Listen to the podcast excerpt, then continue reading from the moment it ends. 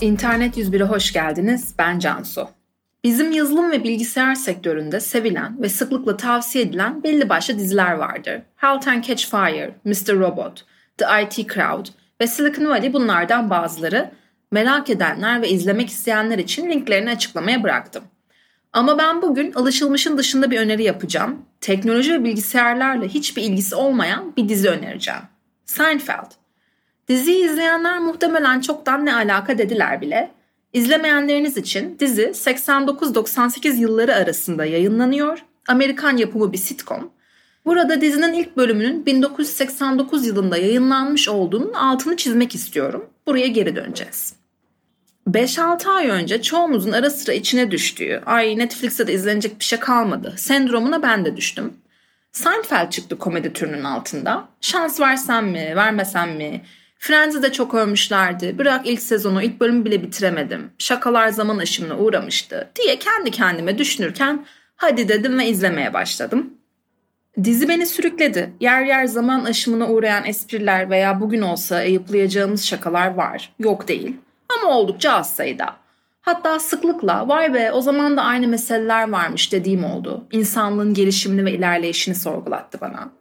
Ama tüm bunlardan öte ilk 2-3 bölümden sonra dizide beni çeken daha sıra dışı bir element olduğunu fark ettim. Diziyi izlerken zamanda yolculuk yapıyor gibi hissediyordum. Çünkü yıl 89 ve henüz internet yok. İnternetsiz bir dünyayı izliyorum ve bu bana müthiş keyif veriyor. İnterneti sevmediğim için değil elbette. Kıyaslama şansı verdiği için. Sevdiğim bir şeyin kökenine sıfır noktasına inebilmişim gibi adeta. 91 doğumluyum aslında internetsiz bir dünyaya doğdum.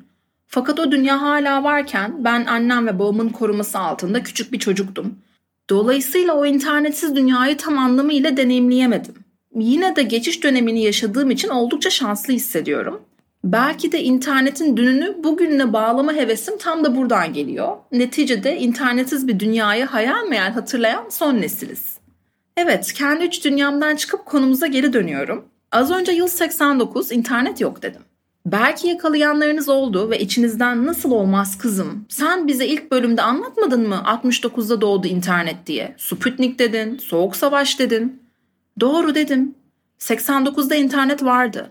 Doğru terminoloji şu olmalıydı. Yıl 89 web yok. Web dediğim World Wide Web. Türkçesi dünya çapında A. İngilizcesinin baş harflerine dikkat. World Wide Web yani www. Bu bir şey hatırlattı mı size? Mesela www.busite gibi. Evet, tüm web sitelerinin başındaki 3W buradan geliyor.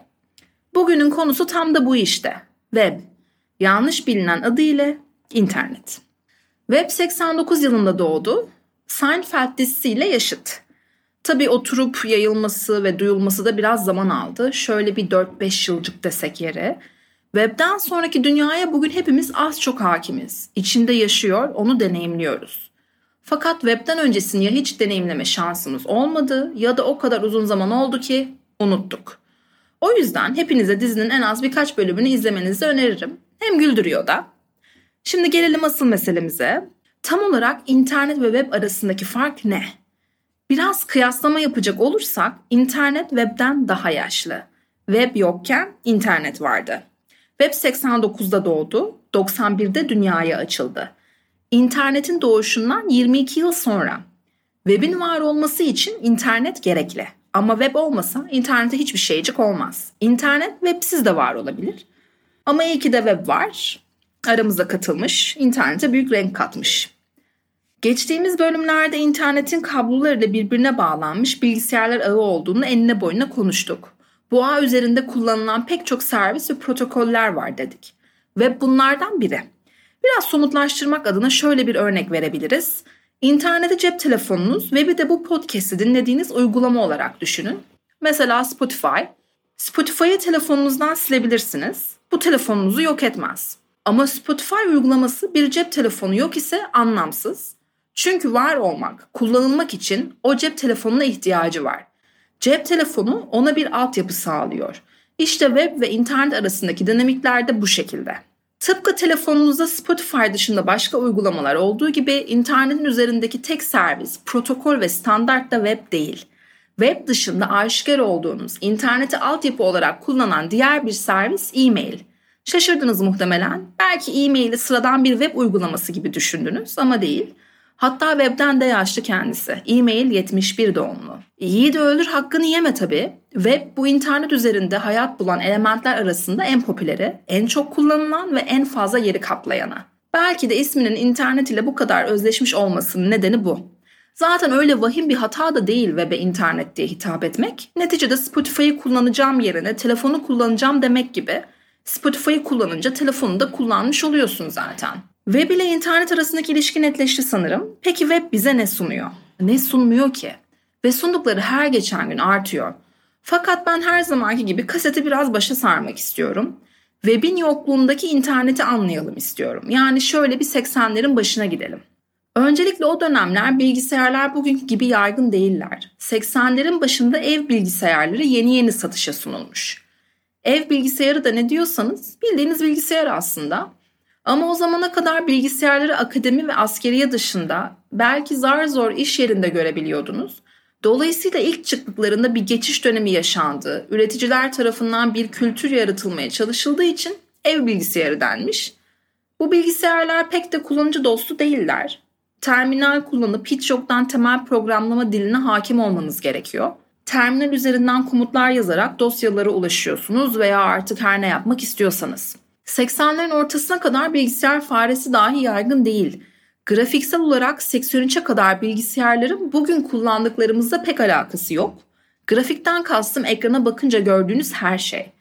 Bugün kullandıklarımızın atası diyebileceğimiz The Lisa 1983, Macintosh 1984'te satışa sunuluyor. Macintosh'tan anladınız belki ama iki bilgisayar da Apple'ın. Bu iki bilgisayar bugün hala kullandığımız bilgisayar grafiklerinin temelini attılar. Çoklu pencereler, masaüstü konsepti, dosya ikonları, çöp kutusu gibi bugün hala kullandığımız elementlerin birçoğu bu iki bilgisayardan önce yoktu. Hatta Apple'ın Macintosh için 1984'te yayınladığı efsane bir reklam var. Reklam Amerika'da yılın önemli etkinliklerinden olan Super Bowl'un devre arasında yayınlanıyor. Yönetmenliğini Ridley Scott yapıyor. Kendisini Gladiator, Marslı ve Gucci ailesi gibi filmlerden tanırsınız. Reklamda Apple, George Orwell'in 1984 adlı distopik romanına atıfta bulunuyor. Reklam şu sözlerle bitiyor. 24 Ocak'ta Apple bilgisayar Macintosh'u tanıtacak ve 1984'ün neden 1984 gibi olmayacağını göreceksiniz. Apple'ın kullanıcı dostu arayüzleri her ne kadar kanımca bugün kullanıcı sınırlayıcı arayüzler haline gelmiş olsa da 84'te gerçekten reklam filmindeki gibi devrim yarattıklarını ve bilgisayarları sadece azınlığın kullanabildiği bir makine olmaktan çıkardıklarını düşünüyorum. Şimdi hadi diyelim yıl 1985, bilgisayar kullanmak için müthiş bir geek olmanıza gerek yok artık. Doğru ülkede doğdunuz, paranız var, teknolojiye ilgi duyuyorsunuz ve bir bilgisayar edindiniz. Ne yapabilirdiniz onunla? Çünkü Google, Netflix, Wikipedia yok. Genel olarak web siteleri henüz yok. Valla ben nasıl dizi izlerken vay be sosyal hayatta pek de bir şey değişmemiş aslında dediysem aynı şey bilgisayar kullanımı için de geçerli. İnsanlar yazı yazmak, resim çizmek, animasyon yapmak, hesap kitap işleri ve tabii ki oyun oynamak için kullanıyorlardı. Tahmin edersiniz ki günümüze kıyasla her şey birazcık daha ıı, yani ilkel demeye gönlüm razı gelmiyor. Çünkü gününün koşullarına göre efsaneler. Sanırım doğru kelime günümüze göre birazcık demode olmaları biraz daha yavaşlar. Daha fazla teknik bilgi talep ediyorlar kullanılabilmek için. Şimdiki depolama alanları mümkün değil yok. 90'larda müzik dinlediğimiz kasetler içinde gelen yazılımlar var. 80'lerin sonuna doğru şükür disketler ucuzluyor da kasetten diskete terfi ediyorlar. Bir ara teknoloji magazinleri satılıyor. İçinde yazılım kodları bulunan. Siz yazılımı manuel olarak kopyala yapıştır yapıyorsunuz bilgisayarınıza. Seinfeld dizisindeki ana karakterin evinde bir bilgisayar var. Birkaç sezon izlemiş olmama rağmen ben henüz kullandığını görmedim. Fakat bu gerçek hayat olsaydı bir komedyen olan Jerry yüksek ihtimal bilgisayarı şakalarını yazmak için kullanıyor olurdu. Online olmak veya internete bağlanma kavramları 80'lerin sonuna kadar çok yaygın değil. Bir dönem düşünün bilgisayar kullanmak internetten daha yaygın ve bilinir. Çünkü internet henüz olgunlaşmış değil. Hala tam olarak stabil bir global ağ yok. Hala standartları oturtmaya çalışıyor insan evladı. Tabii ki bugünün webini andıran oluşumlar var o zaman da. Hali hazırda ARPANET var zaten. Üniversiteler genelde bağlı. 80'lerde öğrenciyseniz üniversiteniz ARPANET'in bir parçası ise interneti kullanabilirdiniz. Tabii ki internette yapabilecekleriniz oldukça limitliydi. ARPANET'in parçası olan diğer bilgisayarlara e-mail atabilirdiniz. Belge yollayıp alabilirdiniz. Özellikle 80'lerin ortalarından sonra telefon hatları üzerinden ulaşılabilen haber forumları yaygınlaşıyor. Tabii bunu gazete haberleri gibi düşünmeyin. Eğer bugün Reddit veya Ekşi Sözlük gibi siteleri kullanıyorsanız benzer bir mantık var. Konu başlıkları altında bir şeyler okuyabiliyor, siz bir şeyler yazabiliyor ve yine yeni yeniden oyun oynayabiliyorsunuz. 80'lerde aynı zamanda video text ve teletext gibi teknolojiler var. Bir modem aracılığı ile telefon hattı üzerinden uzaktan bu hizmeti sağlayana bağlanıyorsunuz. Tabi konu 80'ler ve telefon hatları olunca hizmeti sağlayan genelde devlet kurumları oluyor. Bir menü veya katalog servisi bu. Aslında belki de bugünkü web'e en çok yaklaşmış teknoloji. Tren seferlerinden yemek tariflerine kadar içerik var. Bu hizmeti kullanan başka insanlarla mesajlaşabiliyorsunuz. Hatta İngiltere'deki video text hizmeti sunan Prestel bir ara resmen internet bankacılığını bile getiriyor. Fakat Prestel hiçbir zaman web gibi bir patlama yaşayıp kitlelere yayılmıyor. Nedeni ise cihazların ve üyelik ücretlerinin pahalı olması. Video text teknolojisinin tuttuğu tek ülke var o da Fransa. Nedeni ise devletin projeye büyük destek vermiş olması ve gerekli cihazları halka ücretsiz sunması. Hatta ne kadar ilginçtir, Fransa'da kullanılan video text teknolojisi olan Minitel 2012'de ancak kapatılmıyor. Demek ki alternatif bir evrende web yerine video text teknolojisi kullanıyor olabiliriz. İşte web öncesi internet arkeolojik kazı alanı gibi bir yer. Çok geniş ve merak uyandırıcı. Dünya böyle bir yerken genç bir yazılımcı çıka geliyor. İsmi Tim Berners-Lee. Tim 1955 yılında İngiltere'de dünyaya geliyor. Tim'in annesi ve babası bilgisayar bilimci. Karı koca vakti zamanında dünyanın ilk ticari olarak satışa sunulan bilgisayarın üretiminde çalışmışlar. Bugün anne babası IT'ci veya yazılımcı çok çocuk vardır ama kabul edelim ki 1955 yılı için bu ekstrem bir durum. Tim çocukluktan itibaren elektroniğe meraklı oluyor. Artık genler mi yoksa anne babasının etkilendiği için mi bilemem. 1976'da Oxford Üniversitesi'nden mezun oluyor fizik okuyarak. Bu fizik fakültesinde ayrı bir keramet var sanırım. Elon Musk da fizik mezunu. Tim de Elon gibi fizik okuyup yazılıma yönelenlerden. Yıl 1984, Tim İsviçre'deki Avrupa Nükleer Araştırma Merkezi'nde bir yazılımcı olarak çalışmaya başlar. Avrupa Nükleer Araştırma Merkezi öyle yenileri yutulur bir yer değil. Binlerce bilim insanına ev sahipliği yapıyor. Kimi direkt araştırma merkezinden yürütüyor araştırmalarını, Kimi de çalıştıkları üniversiteden, belki başka bir şehir, hatta başka bir ülkeden dahil oluyor çalışmalara. Hal böyle olunca bilim insanları hali hazırda bilgisayarları ve interneti aktif olarak kullanıyor. E-mail yoluyla haberleşiyorlar ve uzaktan birbirlerinin bilgisayarlarına bağlanarak e, belki son yayınlanan araştırma raporunu veya makaleyi okuyorlar.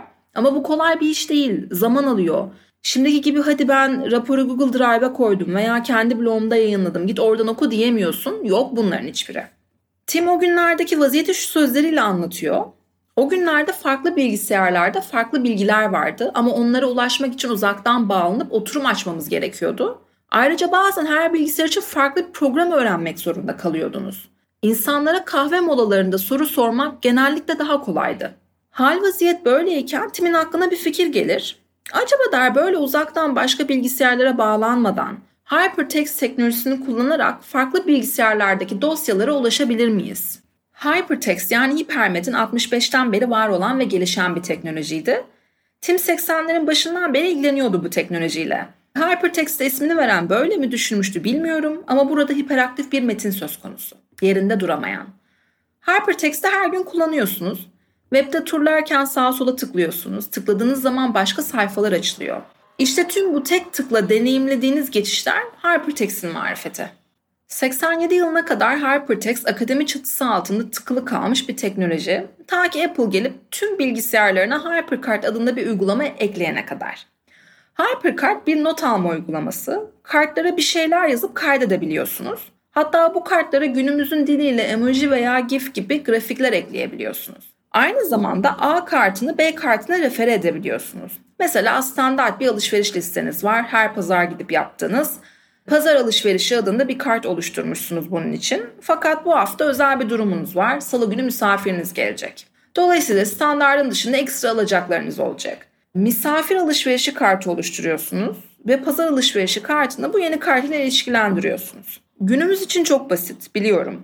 Ama bu tıklayıp başka bir yere geçmek, A ve B'yi ilişkilendirmek konseptiyle toplum 87'de bu uygulama sayesinde tanıştı.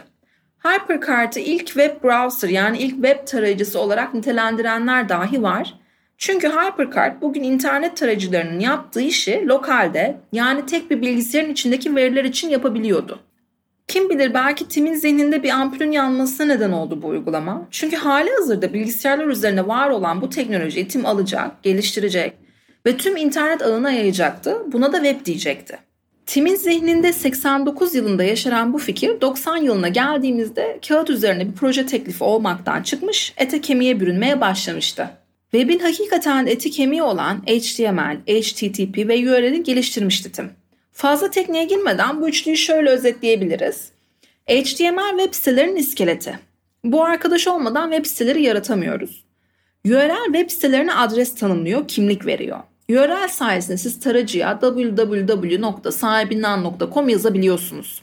HTTP ise internet üzerindeki bir protokol. İnternete hypertext, HTTP ve HTML ile ne yapacağını, nasıl yapacağını anlatıyor. Hepsini her şeyi birbirine bağlıyor, işleyişi sağlıyor. Tim bunları yapmak ile kalmamış, ayrıca ilk web tarayıcısını ve sunucusunu da geliştirmişti. Hepiniz muhakkak bir web tarayıcısı kullanıyorsunuzdur fakat onlara Google Chrome, Firefox, Internet Explorer veya Safari diye hitap ediyor olabilirsiniz. Sonucu bir web sitesine ev sahipliği eden bilgisayara verilen sıfat, günümüzde sunucu görevi gören özel bilgisayarlar bulunmakta. Fakat evinizde kullandığınız bilgisayarınızı da rahatlıkla bir sunucuya dönüştürebilirsiniz. Böyle bir işe girişirseniz o bilgisayarı hiç kapamamalı ve elektriklerin hiçbir zaman kesilmeyeceğini garanti etmelisiniz. Elektrik giderse veri akışı kesilir ve web siteniz erişilemez hale gelir. Tim'in ilk kurduğu sunucu sıradan bir bilgisayardı. Yaşınız el veriyorsa 90'lardaki herhangi bir bilgisayardan pek farklı değildi görüntüsü. Markası Next'ti. Steve Jobs'ın bilgisayarlarındandı. Markayı da sonradan Apple satın aldı zaten. Tim bu bilgisayarın üzerine bir kağıt yapıştırmıştı. Bu bir sunucudur, lütfen bu cihazı kapamayın. 1991 yılında Tim projeyi dünyaya açtı. Web'i Avrupa Nükleer Araştırma Merkezi'nde çalışan bilim insanlarının kullandığı cool bir teknoloji olmaktan çıkardı. Aklında efendim bu iş büyüyecek, dünyayı kasıp kavuracak gibi bir düşünce yoktu. Çok daha mütevaziydi niyeti. Belki başkaları da fayda görür bundan diye düşündü. Patent almaya kalkmadı, ücretlendirmedi. Altında yatan teknolojiyi tüm dünyaya duyurdu, izah etti. Dünyada web'i geliştirmeye katkıda bulunarak cevap verdi. Burada birazcık daha durmak ve üzerini fosforlu kalemlerle çizmek istiyorum. Aşıların bile patentlendiği bir dünyada yaşıyoruz. Ne olurdu nasıl olurdu bilemeyiz tabii ki ama belki patentleseydi, ücrete tabi tutsaydı, altında yatan teknolojiyi duyurmasaydı dünyanın hem en güçlü hem en zengin insanı olabilirdi. Bir düşünün web'i kontrol ediyorsunuz ama yapmadı. Tabii bir de başka bir alternatif senaryo var. Patentleseydi web bu kadar hızlı yayılıp tutulmayabilirdi ve bugün bambaşka bir dünyada yaşıyor olurduk. Tim bu konu hakkında şöyle demiş. Teknoloji patentli olsaydı ve tamamen kontrolüm altında olsaydı muhtemelen bu kadar tutmazdı. Bir şeyin evrensel bir alan olmasını ve aynı zamanda onun kontrolünü elinizde tutmayı bekleyemezsiniz. Web özgür, merkeziyetsiz, global ve açık kaynaklı kalabilsin diye 94 yılında bir konsorsiyum kurulur. Tim bugün hala bu konsorsiyumun bir üyesi Yakın zamanda vefat eden Kraliçe Elizabeth 2004 yılında Tim'e internete olan katkılarından dolayı şövalye ünvanı verir. Bugün web olmasaydı bu podcast'i dinleyebilmek çekile çile olmayacaktı. Öncelikle benden bir şekilde haberdar olmanız gerekecekti. Ya bir haber formunda hasbel kadar karşınıza çıkacaktı varlığımın bilgisi veya internet içeriği yapan bir televizyon programında şu adresteki şu bilgisayara bağlanın, Orada böyle böyle bir ses dosyası var. O dosyayı bilgisayarınıza indirin ve dinleyin diye izah veren bir spikerden duyacaktınız internet 101'i. İçimdeki öğretmenim ödevleri kontrol etmediniz diyen sempatik öğrenciyi frenleyemedim bu sefer. Bölümün açıklamasına haddinden fazla link yerleştirdim. Hypertext'ten bahsettiğimiz bir bölüm için manidar da oldu hani. Umarım hiç yoktan bazılarını göz şansı bulursunuz. Kapanışı Sir Tim Berners-Lee'nin 2012 Londra Olimpiyatlarında web'e ithafen attığı tweet ile bitirelim. Bu herkes için.